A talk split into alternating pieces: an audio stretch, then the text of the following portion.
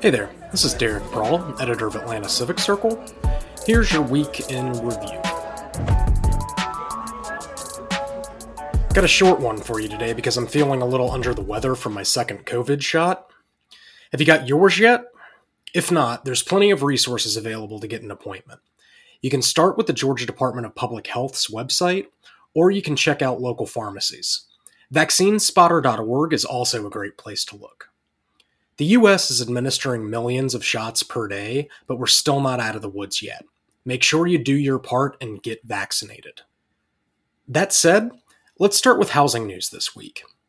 Yesterday, Gwinnett County announced the rollout of Project Reset 2.0, a federally backed assistance program to help folks pay rent and utility bills amid the pandemic.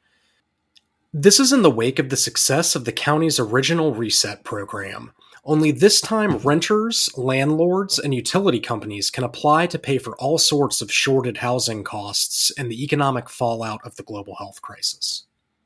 Additionally, the long languishing Forest Cove apartment complex might have a new lease on life. Global Ministries Foundation, which owns the 400 unit community on the south side of Atlanta, is looking to finalize its sale to Millennia Housing Management later this week. Once complete, the new owners, along with the Federal Department of Housing and Urban Development, will embark on a relocation and retention operation for current residents while the community is rehabbed.